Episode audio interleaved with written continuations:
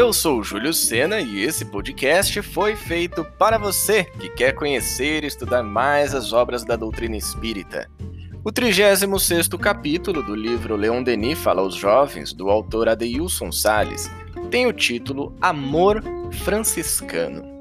Qual é o limite do seu amor? Será que ele ainda está restrito apenas às pessoas ou já chegou até os animais?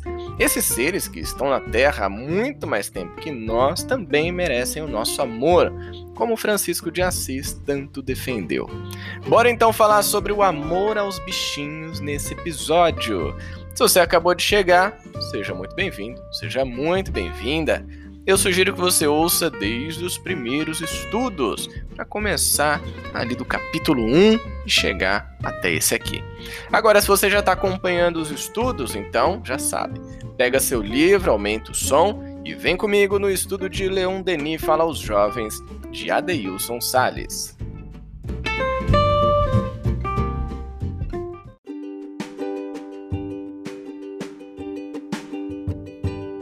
Ser aprende a envolver no mesmo amor tudo o que vive e respira. E isso é apenas uma etapa ainda da sua evolução. Leon Denis, Depois da Morte, capítulo 2. Já escrevemos em outros textos que o amor é sentimento sem limites para o seu crescimento e desenvolvimento.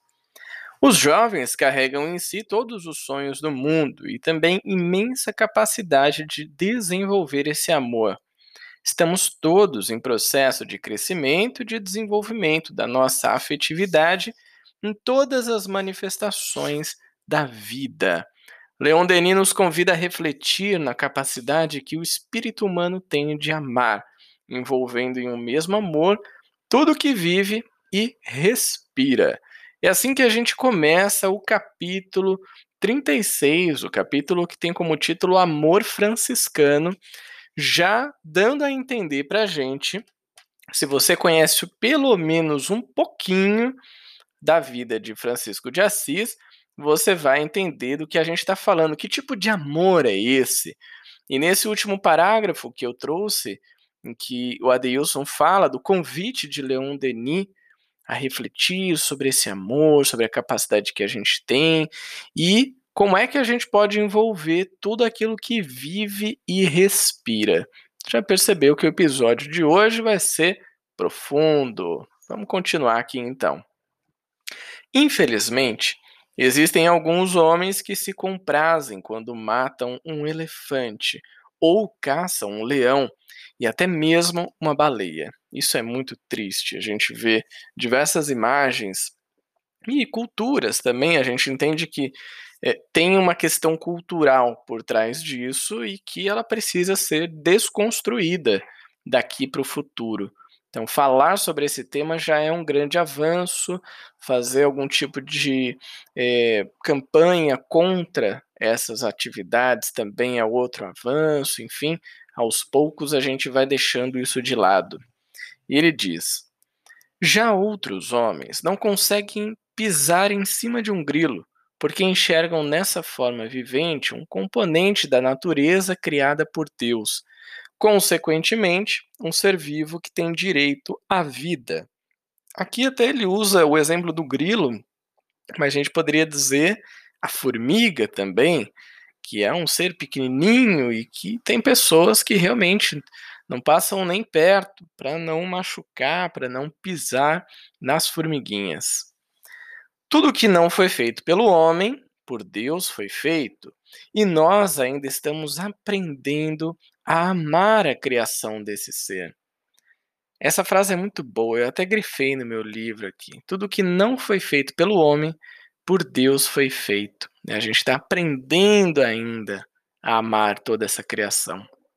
Se prestarmos atenção em cada criatura, talvez iniciemos um processo de conhecimento do Criador. O homem que ainda não ama seu semelhante é limitado no amar e está longe de envolver a tudo que respira nesse amor.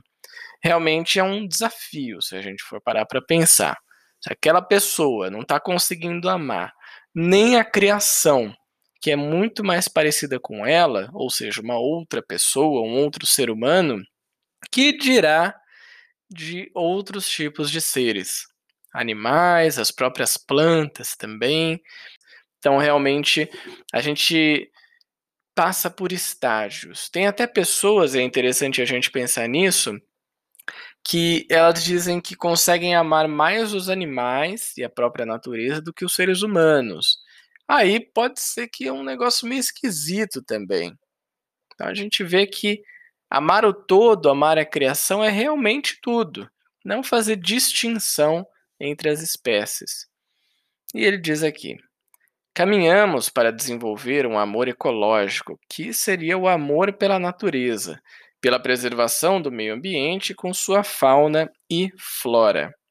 O amor franciscano, ao qual denominei esse capítulo, é o amor ensinado por, pois é, Francisco de Assis, e reforçado por Leon Denis, quando ele afirma que um dia teremos a capacidade de amar a tudo que respira. Tudo que respira. Isso é muito legal, porque as plantas respiram também. As florestas respiram. Você tem o oxigênio em todo o nosso planeta, em toda a natureza, em todos os animais. Ainda agredimos o meio ambiente, pois não nos damos conta de que iremos reencarnar nesse mesmo orbe e seremos herdeiros de tudo que plantamos hoje. Realmente nem sempre a gente para para pensar nisso. Hoje você está aí vivendo a sua vida, eu estou vivendo a minha, e um dia a gente vai morrer vai desencarnar, esse corpo vai ficar aqui, a gente vai para o mundo espiritual, tal, não sei o quê, vamos preparar uma próxima vida. Preparou, opa, pode ser que a gente venha de novo para a Terra. E aí, como é que será que a gente vai encontrar o planeta? Vai depender das nossas atitudes agora. Ainda que pareça muito pouco uma atitude nossa, mas ela vai fazer muita diferença lá na frente quando o planeta continuar evoluindo, se desenvolvendo. Precisamos aprender a amar um grilo e um falcão, uma girafa e um asno. E com quem devemos aprender esse amor franciscano? Esse amor faz parte da natureza de todos os seres vivos que envolvem o homem, respeitando-o, mas que não são respeitados pelos ditos animais racionais. Um dia, quando esse planeta escola estiver numa outra fase, em que o respeito à vida seja o primeiro mandamento, respeitaremos todos os seres vivos, sejam eles quais forem.